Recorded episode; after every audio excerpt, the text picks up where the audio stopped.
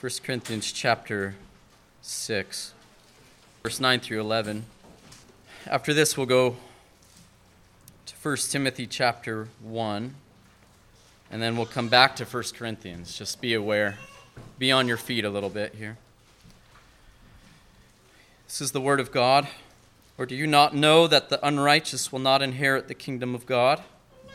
Do not be deceived, neither the sexually immoral, nor idolaters, nor adulterers, nor men who practice homosexuality, nor thieves, nor greedy, nor drunkards, nor revilers, nor swindlers will inherit the kingdom of God. And such were some of you. We just sang about that, didn't we? We just gave glory to God for that truth. But you were washed, you were sanctified, you were justified in the name of the Lord Jesus Christ and by the Spirit of God. 1 Corinthians chapter 1, verse 5. The aim of our charge is love that issues from a pure heart and a good conscience and sincere faith. Certain persons, by swerving from these, have wandered away into vain discussion, desiring to be teachers of the law without understanding either what they are saying or the things about which they make confident assertions. Now we know that the law is good if one uses it lawfully. Understanding this, that the law is not laid down for the just, but for the lawless and disobedient, for the ungodly and sinners, for the unholy and profane, for those who strike their fathers and mothers, for murderers, the sexually immoral, men who practice homosexuality enslavers, liars, perjurers, and whatever else is contrary to sound doctrine, in accordance with the gospel of the glory of the blessed God with which I have been entrusted. 1 Corinthians chapter 13, verse 4 through 6. Love is patient and kind. Love does not envy or boast. It is not arrogant or rude. It does not insist on its own way. It is not irritable or resentful. It does not rejoice at wrongdoing, but rejoices in the truth. I have a, a bit of introduction to this sermon today. The first bit is, is that if you want more information on this topic, there's one book, especially, that I would suggest that you order and read, and I would say that every family could read this, or every adult family for sure could read this. Um, Kevin DeYoung's book, What the Bible Really Teaches on Homosexuality, is a very good. It's not uh, overly technical, it's very readable, and it's very good. It's very uh, biblically uh, aligned. Um, this one is much more technical. Robert Gagnon, The Bible and Homosexual Practice. It's very technical. It's very uh, historically um, uh, acute and also uh, Greek, Hebrew. Uh, it's very technical. If you want more detail into um, the matter that I will be preaching on this morning, this matter that I'm preaching on this morning, I can't begin to touch on all the areas that we are uh, we are dealing with this matter in our culture, in our homes, in our workplace, uh, in those we love, and maybe even our own selves. Maybe even you yourself are tempted in these things. Um, I'm going to talk about biblical sexuality again, and the sexual sin uh, this morning is what I'm calling an unnatural sexual sin. And you'll see why I call it that particularly its homosexuality. This is the last sermon that I'll preach in this series before I go away on, on sabbatical. I'm not running away because I'm preaching on this topic, I want you to know. Um, although it, you might be tempted these days, if you're going to speak the truth on this topic, you might be tempted to run away afterwards. But I don't think we should. I think that if the motive that we speak about these things is love, it's the love of God, it's the righteousness of God, it's the justice of God, it's the truth of God. If that's the motive that we speak about these things, we should not be ashamed. If it's just that you have something personal against this issue, you should probably keep your mouth shut. But if it's in accordance with the Word of God, speak and stand and pray. Pray. Because, as I said weeks ago with this matter of biblical sexuality, we are not in this just to save our, our culture. We are in this to save souls. We are, we are in this to get sinners who are opposed to their created their creator and the creation the creation purpose that God has for them who made them in his image to worship him and obey him and love him and have joy that is eternal and full and sin is always in opposition to that in every form and today this sin of homosexuality is i would say that central sin that is the perv- pervasive whipping rod or beating stick or conform to this morality, the world will say, or you do not belong. In other words, accept us or you do not belong. Very quickly, this may turn into you need to be outcast you can't have this job. Very quickly, it might go further than that into jail, into fines. It already is that. If you take the sister sins of this sin, transgenderism, pansexuality, and all of those things, which I'm not going to have time to get into, they all are sister sins of this particular sin. And you'll notice already I'm calling it sin. That's not a very popular thing to do. But the scriptures bear this out very clearly. As a way of speaking to parents this morning, I'm going to speak regarding this issue faithfully to the Word of God. And if I get into areas where you are not happy with regards to your children and you want to take them out, I leave that to your conscience. I am not going to speak about anatomy. It's not my intention to, to delve into the depths of the depravity of what happens in the details of this sin. It is exceedingly gross, some of it, and all of it is perverse in regards to nature. But I will describe the lies, and I will describe as far as Scripture describes the accents of this sin, if I could say it that way.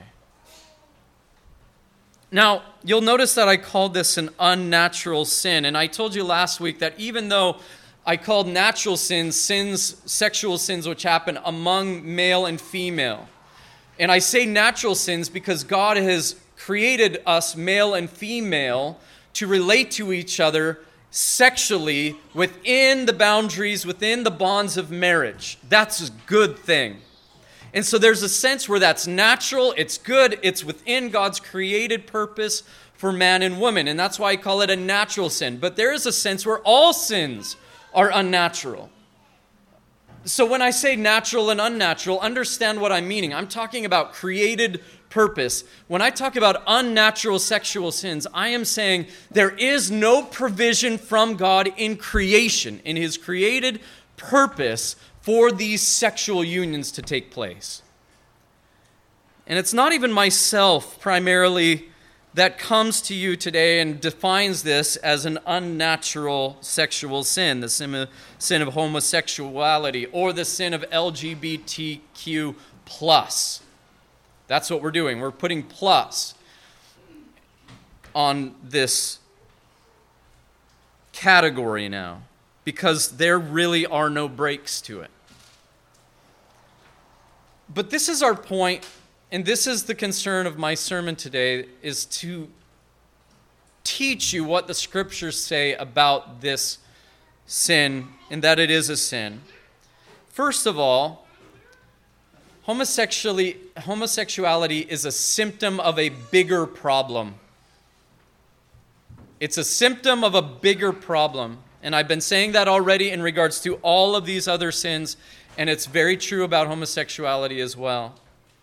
In Romans chapter 1, I'm going to read this text. I'm not going to exposit Romans 1, 18 through 24. I've already done that. If you want to go back what I read, read or listen to what I had to say on this in my series of Romans, you can go back and listen on our website. I do want to read this for you, though. Romans 1, 18 through 24. The wrath of God is revealed from heaven against all ungodliness and unrighteousness of men, who by their unrighteousness suppress the truth. For what can be known about God is plain to them, because God has shown it to them. For his invisible attributes, namely his eternal power and divine nature, has been clearly perceived ever since the creation of the world and the things that have been made. So they are without excuse. For although they knew God, they did not honor him as God or give thanks to him, but they became futile in their thinking, and their foolish hearts were darkened. Claiming to be wise, they became fools and exchanged the glory of the immortal God for images resembling mortal man and birds and animals and creeping things. What is happening here is Paul is describing the Gentile in their sin. In the history of mankind, Paul is going back and he's saying this is what the Gentiles knew about God. They knew certain things about God, and in light of that, they were unthankful. They didn't honor him as God. They turned from God and they started worshiping the created things, the created order. They even started making things with their own hands. And in doing so, Paul says there is a consequence to that wrong worship, to the disorder of worship. There is a consequence. Therefore, God gave them up in the lust of their hearts to impurity to the dishonoring of their bodies among themselves, because they exchanged the truth about God for a lie and worshiped and served the creature rather than the Creator who is blessed forever. Amen. God is giving them up now to things, practices, even a mindset which is shameful, which is distorting to humanity as God created them to live. For this reason, verse 26, God gave them up to dishonorable passions. And now he begins this list of sins, what's called a vice list, oftentimes. And he begins this list with sort of a paradigm sin that sort of defines this giving up to this disordered or this shameful activity. And the first sin he uses I believe, is not the only sin that comes as a result of this sort of disorder in worship, but it is a sexual disorder. And remember, I've already argued that God made us sexual. It's not a, a, a, a distant component to humanity. It's not something that we can pick and choose for ourselves. This is in accordance with who God created us to be, how God created us to live. And so this disordering is a part, it contradicts God's purpose in creation. We have rejected the Creator, we have served the creature, now He's giving us over to something which is absolutely contradicting to His created purpose. And I believe this is sort of a paradigm sin that He describes here.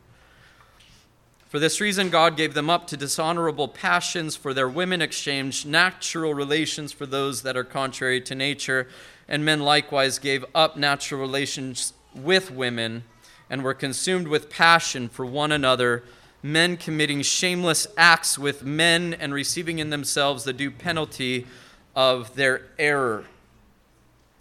The rejection of God results in God giving them up. Three times it says He gave them up in the lusts of their hearts to impurity, to the dishonoring of their bodies among themselves. God gave them up. He gave them up. He gave them up.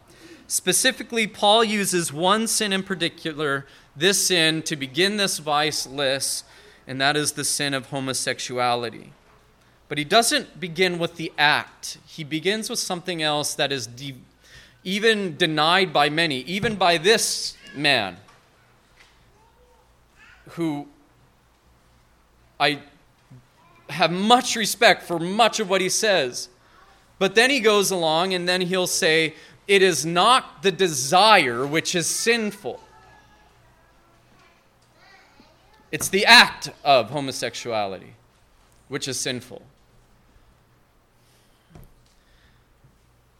The first thing we see here is that there are sinful passions in the first place with regards to homosexuality.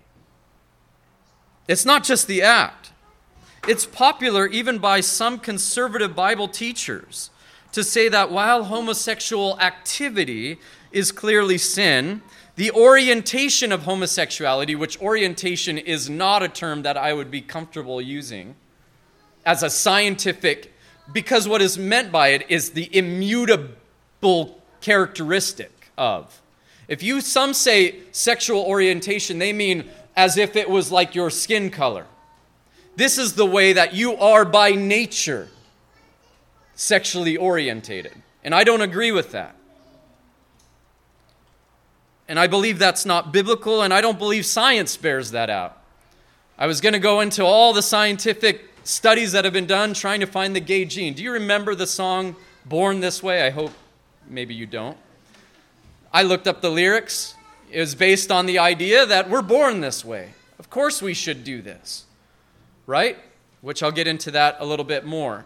There is no gay gene. There is no there's no scientific evidence in the brain, in any aspect of our physicality that teaches us that we are made to sin in these ways. There's no basis for that. There is no psychological clarity as to why that happens. I don't like to use the term orientation. The sin doesn't start with the act, the sin starts with the desire. According to this text, Romans 1:26 and 27 says, "For this reason God gave them up to what? Dishonorable. The word can be translated degrading what? Passions." And then in verse 27, and the men likewise gave up natural relations with women and were consumed with what? passion. Well, passion is not intrinsically evil. But what is in the context very clear is this passion contradicts God's created purpose for man and women. And it leads to the activity, which is surely worse, it's certainly more sinful, but that does not make it non sinful to have these passions. Paul is illustrating in these phrases what Jesus clearly taught that sins of the body proceed from internal desires. Jesus said in Mark 7:21, "From within, out of the heart of man come evil thoughts, sexual immorality, theft, murder, adultery, coveting, wickedness, deceit, sensuality, envy, slander, pride, foolishness." All these evil things come from within. Listen, and they defile a person. Now, this means that all sorts of sexual sins begin inwardly. And we know that. Jesus said if you have lustful thoughts in your heart for, towards a woman, you've committed adultery already with her in your heart. Lustful means you're out of context with God's prescribed order for righteousness. Now, if you find your wife attractive and you're thinking about her in that way, good. Praise the Lord, you're doing that. But that's within the boundaries of God's created purpose for you. Outside of that, no matter what it is, that desire has to be held in check by heterosexuals and certainly, if by het- for heterosexuals, then homosexuals. And by homosexuals, I mean those people that are tempted by attraction to their own sex.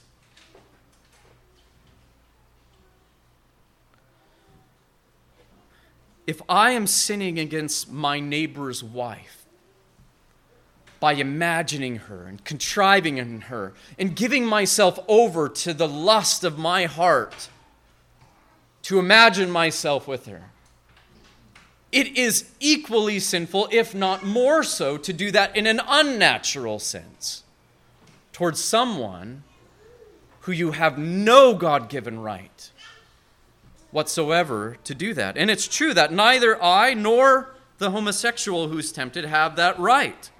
But there's no provision from God for either those desires in His Word. And so the, the desires themselves, we must understand, are not in accordance with God's created purpose and not in accordance with righteousness, because sin proceeds from those desires. Now, the objection comes, and I want to face some objections today. One of the object- objections come very close to us, which is I don't want these desires. I didn't ask for them. You hear homosexual people tell you that? I've heard that many times. I didn't ask for these. You know, this I grew up in a conservative home. I didn't want to have these temptations. Why would that benefit me at all? This must then, therefore, be natural, they would say.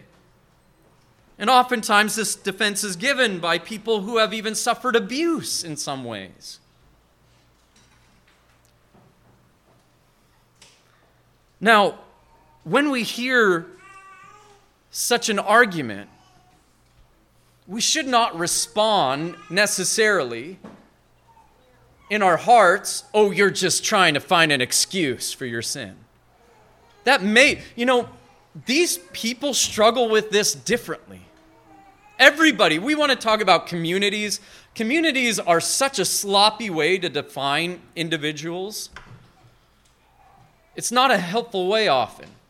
There are people that struggle with this in very different ways. So we need to have wisdom. But the very fact that somebody struggles with this and might even admit, I have not wanted this, is no defense at all for it being righteous. Brothers and sisters, every temptation to sin should be abhorrent to everyone. You're tempted to lie to your spouse? That should be an abhorrent idea. Lie on the books for your, your, uh, your business? That should be abhorrent anything we're tempted of, sinfully speaking, we should not validate merely because we have those desires. And by the way, oftentimes we are tempted of things that we don't want to be tempted of. What does Paul say in Romans 7? Covetousness, when does that come? It becomes because the law tells him not to covet. And now he's like, ah, I realize I do this and I die because I don't want to do this. And then he cries out, What hope do I have? That the things that I don't want to do, I still do. He's saying there's a tension. Even with believers, we have to recognize this. This is why we are called to die to ourselves daily.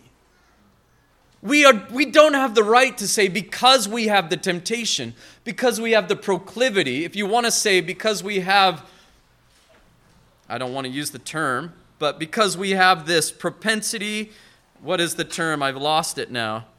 I don't like to use it. Orientation. Because we have this, we have a right to give ourselves to it. That's not the way the scriptures speak about desires at all. Ever. Because we have a desire to something, for something, even a perpetual, even an ongoing one. And Christians can have that. Christians can struggle with sin for a long time. But if you give yourself over to that sin, if you say, no, I'm just going to do it, I'm just going to do what feels naturally, I'm going to do what feels good, be aware that you're doing that in contradiction to the Word of God, which tells you to take up your cross daily, to cut off arms, to gouge out eyes, spiritually speaking. The cost of discipleship is that you lose your identity in yourself, and Christ is your Lord. He's the one you follow at the cost of every personal convenience because he's worth it. He demands it of his followers. And so the idea of, I don't want these desires, is not contrary to Scripture. That can be very that can be very consistent with how our experience is, even as believers. And it's no defense for giving ourselves over to these temptations. It's no defense of the sin. The I did not choose this for myself defense is no justification for homosexual desires, let, in, let alone the activity of. Next, the active. The active. For their women exchange natural relations for those that are contrary to nature. And men likewise gave up natural relations with women and were consumed with passion for one another. Men committing shameless acts, you see that? With men and receiving in themselves the due penalty for their error. As I said, I'm not going to exegete all of this, but I do want to bring this to your mind. The King James translates in verse 26 even their women. There's a certain sense of shock to this notion. We have an idea often nowadays that uh, the ancient civilizations, even further back than Rome and Greece, they were so advanced And what has prohibited the human race in, in the West now, what, what has prohibited the human race from really uh, excelling has been the Christian ethic of morality. Because the Greeks and the Romans, they practiced, you know, uh, pederasty, and I'll talk about that a little bit, homosexuality, and they didn't have any qualms. But this just is not true. They did have qualms, but they did practice homosexuality. The reason why there is a shock with regards to women taking part in this practice is because even amongst the Greeks and the Romans, that was almost never the case. It was very rare that women would ever take part in this sin. And the reason for that was because women highly valued children. And you cannot have children if you're in a same sex relationship naturally. There's all sorts of gross, perverted ways they do it now. But you cannot. And women desired children, they still do. Desired children, naturally. And there were other factors with society because male leadership was even very, very dominant in those Roman and Greek cultures and even before them in the East. And so you had women taking on very feminine roles. Now, with the advent of feminism, that shock is not there at all. Feminism had, has led to this sin among women being absolutely uh, as common as it is with men. But in these days, it was a shock.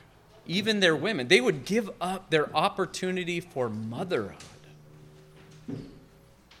perhaps the most innate desire for a woman, burning in passion for one another.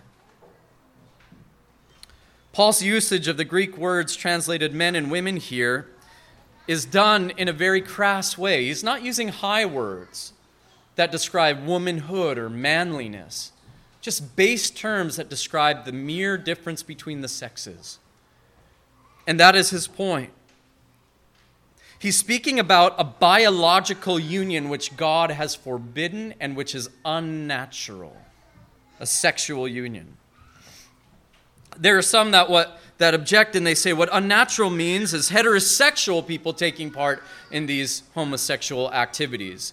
There is nowhere in the past where that is ever the case. That is modern people putting on modern lenses and trying to interpret the, the scripture based on those modern ideas. Very clearly, the context of natural is created order. God the Creator is rejected, therefore, what is natural, according to his created purpose and order, is upended, and that is demonstrated in this sexual activity between the sexes male and male, and female and female. According to Paul, homosexual desires and actions result from God's judgment of idolatry.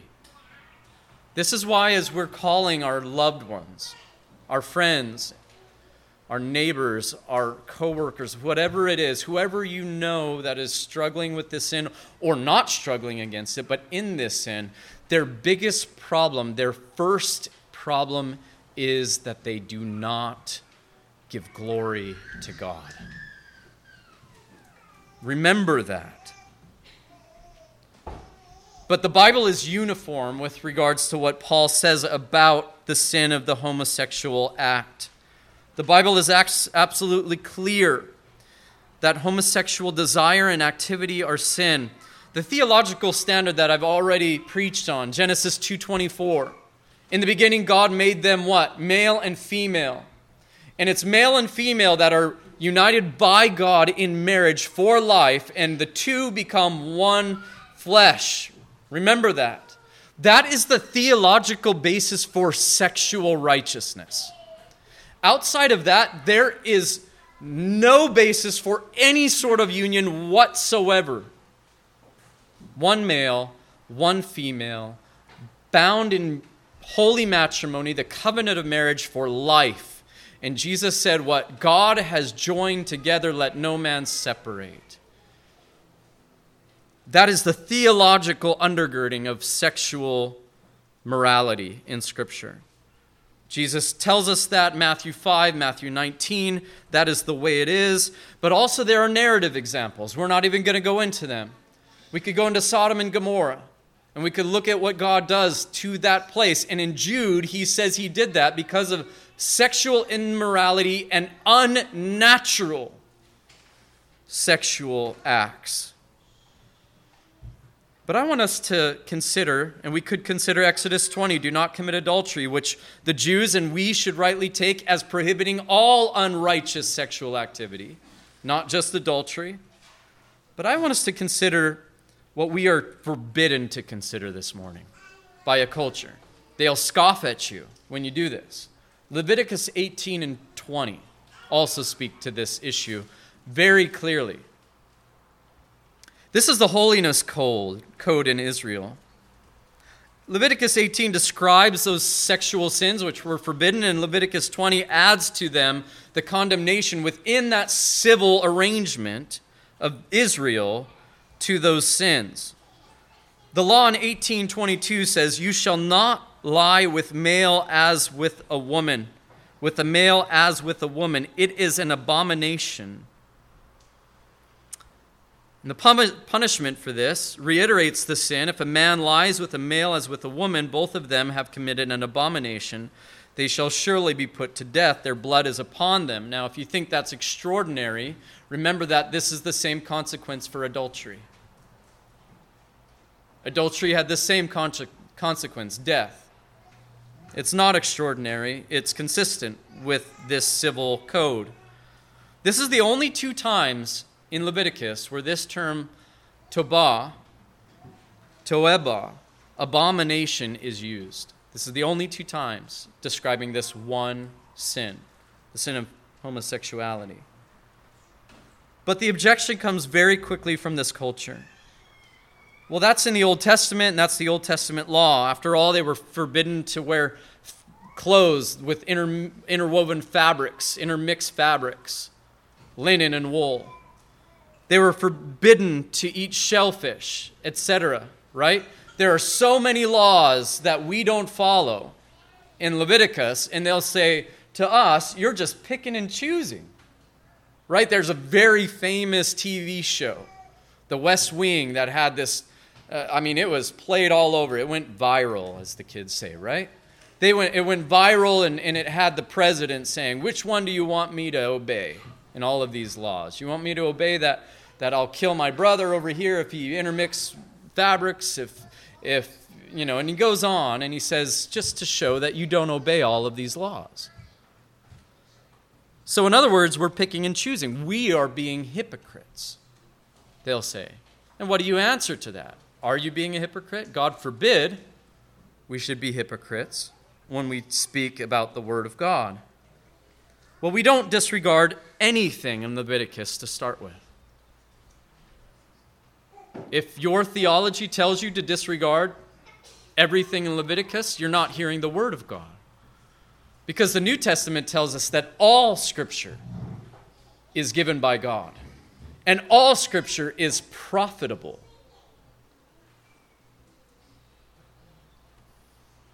And it also teaches us, the New Testament, teaches us that we need to be discerning.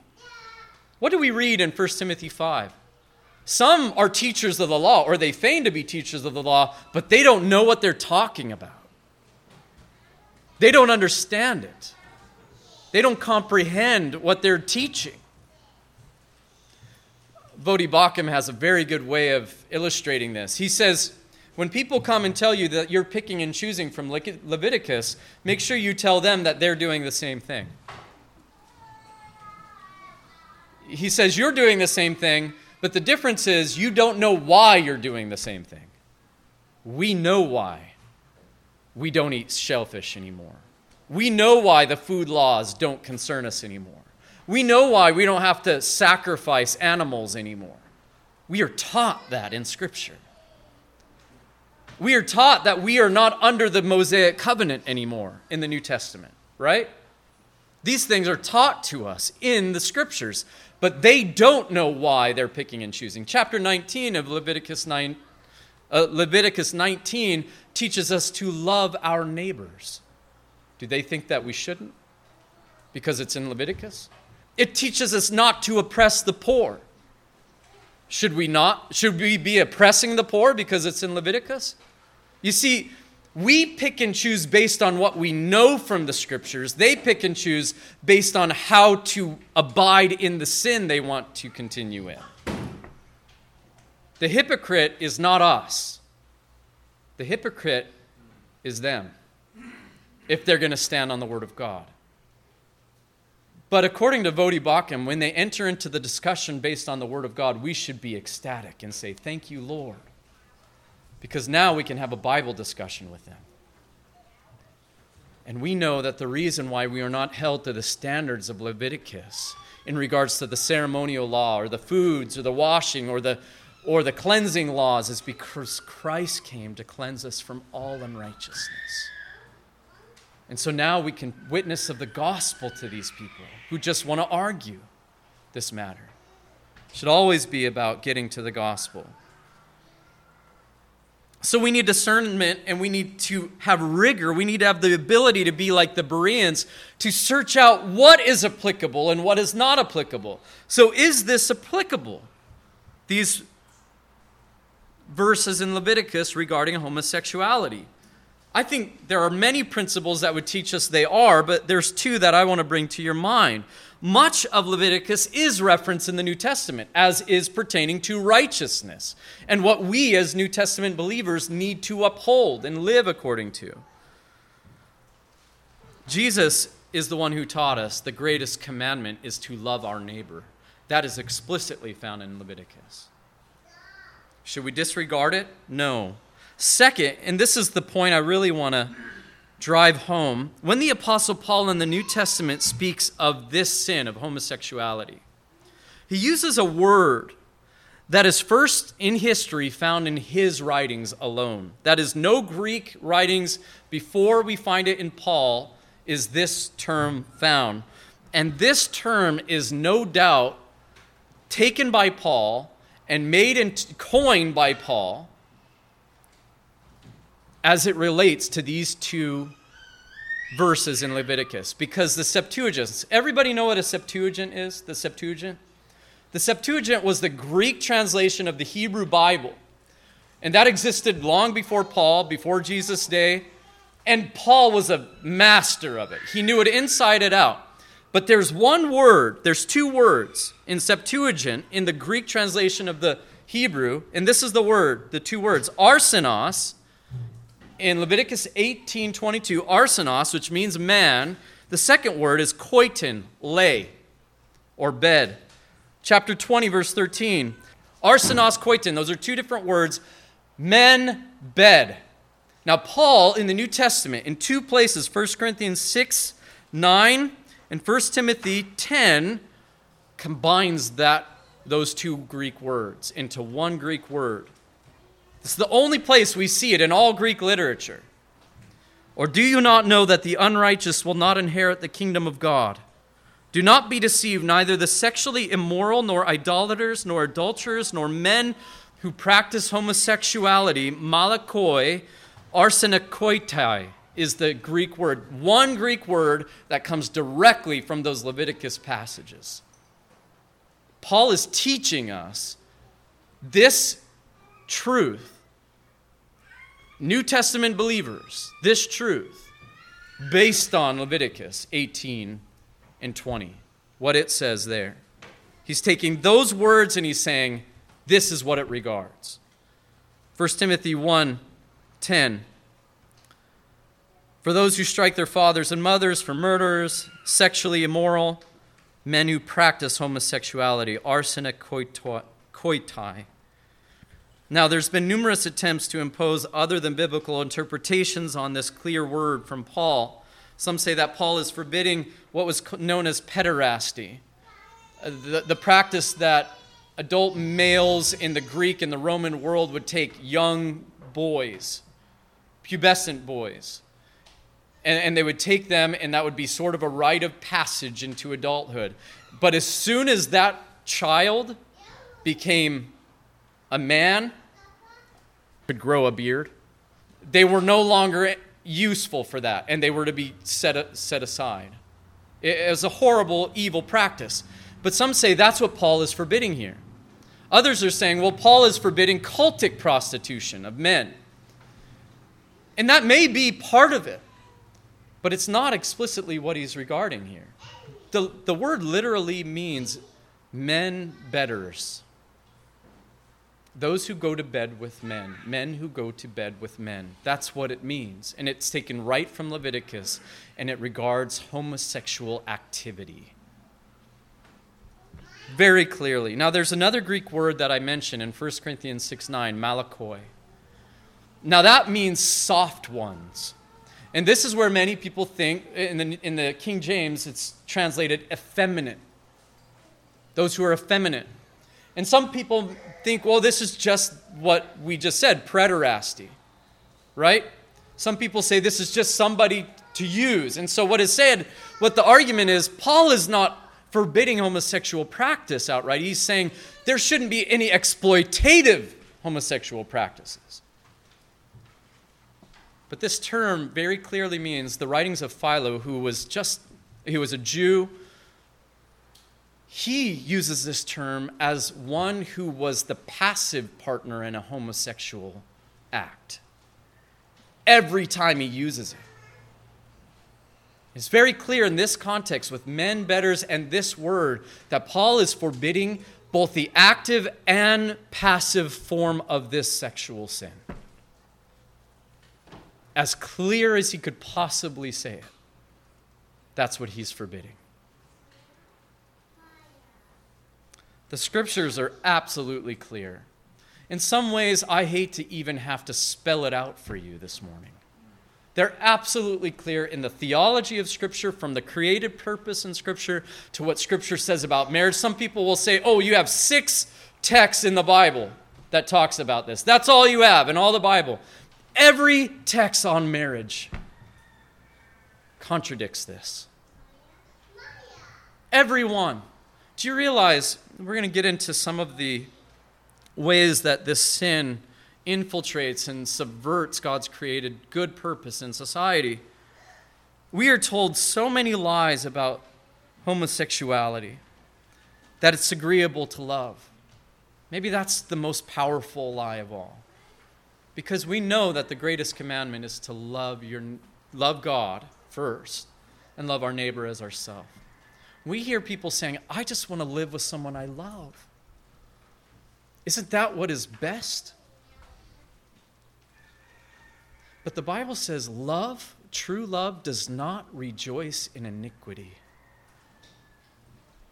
You cannot start redefining what is righteous and then say love is doing what is unrighteous. In other words, you can't say that what God defines as unrighteous is good and then define love as doing what God defines as unrighteous, but we define as good. You see, it really comes down in our day and age to whether you will believe God or man on these issues. What we are told today is that, and listen to this authority, you must tolerate, no, it's not tolerate, that's what it used to be. You must accept me. No, it's not accept. You must celebrate me. And you must never contradict me. Who has the right to say that? Who has the right to say that to you and to me? God. We have made ourselves God in regards to these matters. And if I am compelled to obey you and how I must view you by you, by your authority, you become my God, the God of my conscience, the God of moral righteousness for me. And we have removed God from his throne, and we have decided that we ourselves are God. And he has given us over to this sexual deviancy.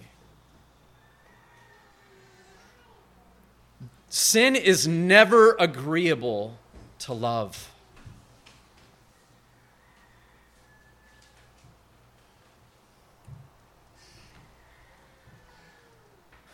And it is hatred to oppose righteousness.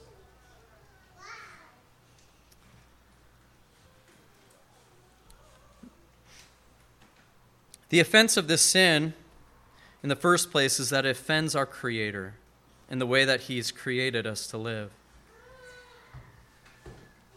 Manhood and womanhood are distorted with this sin. In it, there's no possibility for procreation.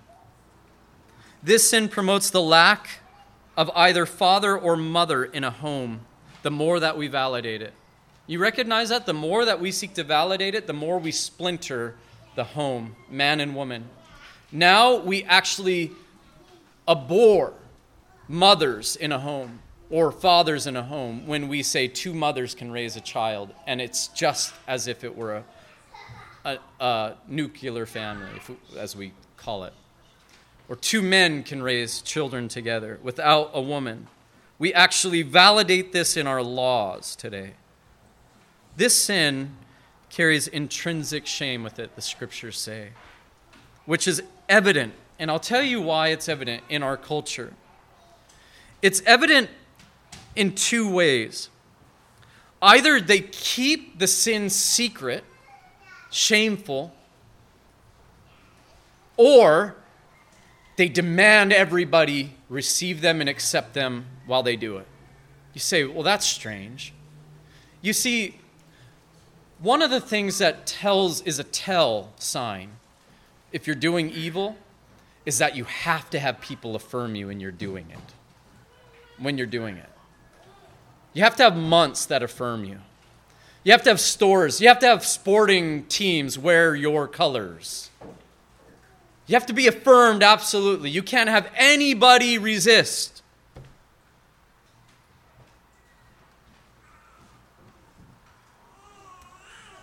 This regards humanity.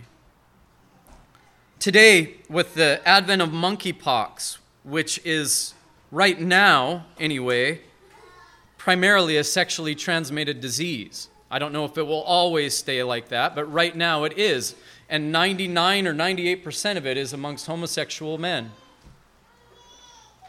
And if you read anything, you cannot even su- suggest publicly that those men restrain themselves, constrain their urges, and this thing would go away.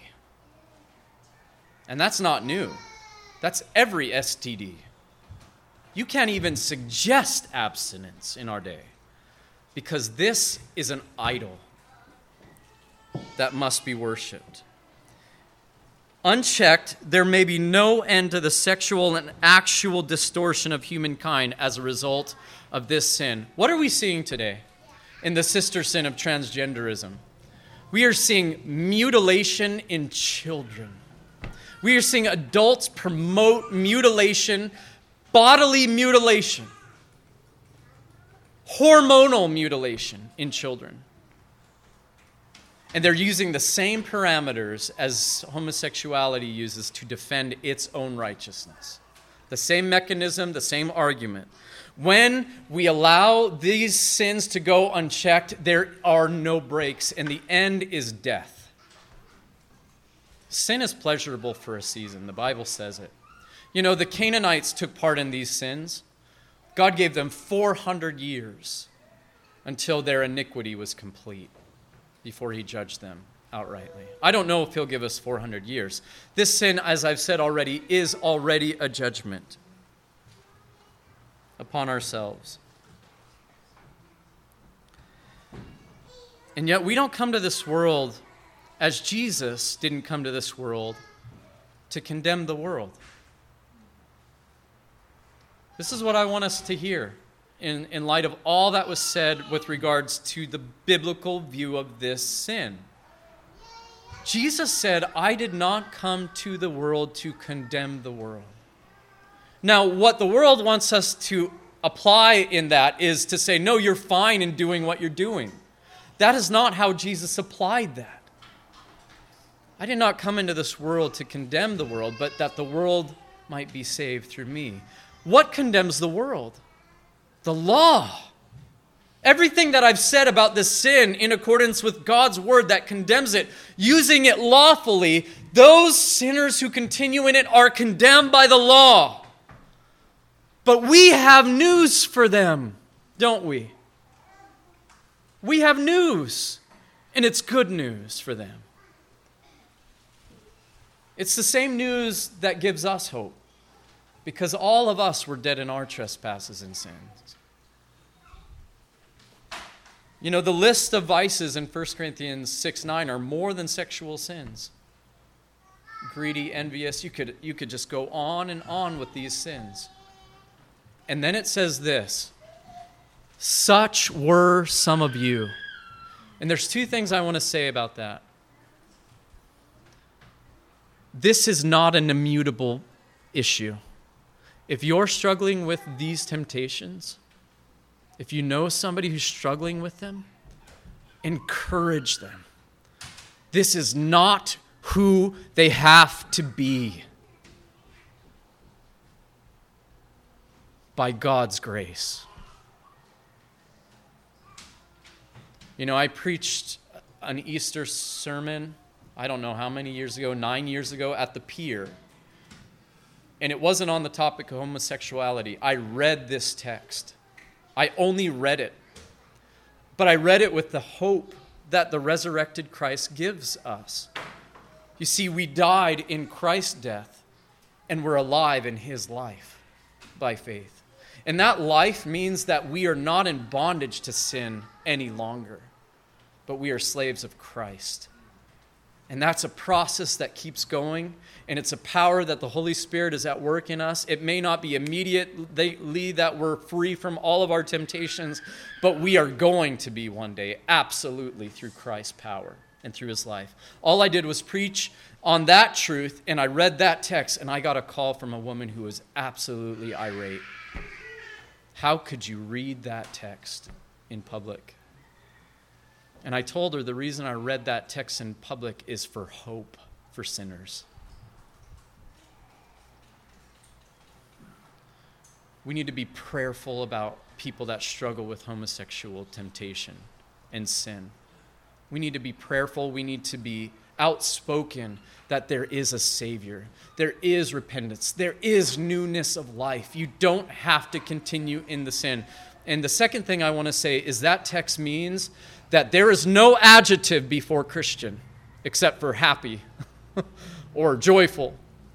But when we say gay Christian, and we mean by that that I'm gay oriented Christian, that is an oxymoron. And there are sincere believers, I think, that are using that improperly as a means of evangelizing the world. I am not a covetous Christian. I don't identify by my sin. I'm not a greedy Christian. I may struggle with greed, but I don't identify with my sin. Christians, the definition of our faith is that we boast only in the Lord, not in who we used to be. Paul says, even my righteousness are rubbish. I count it as doo doo in the vernacular. That's what he was using. The vernacular. How much more our sin? I'm not going to identify myself according to my sin. I was saved from my sin. I am being saved from my sin. Jesus came to release us, to free us from the power of the evil one, from Satan, 1 John chapter 3. Do not be identified by your sin. You are a new creation in Christ Jesus. And so may they be by the grace of God. You see, we have to uphold the truth of God's law properly so that they'll know that they can be saved from the condemnation of their being lawbreakers through the gift of the Lord Jesus Christ. He has come to save sinners. No sinner is outside of his ability to save unless they reject him.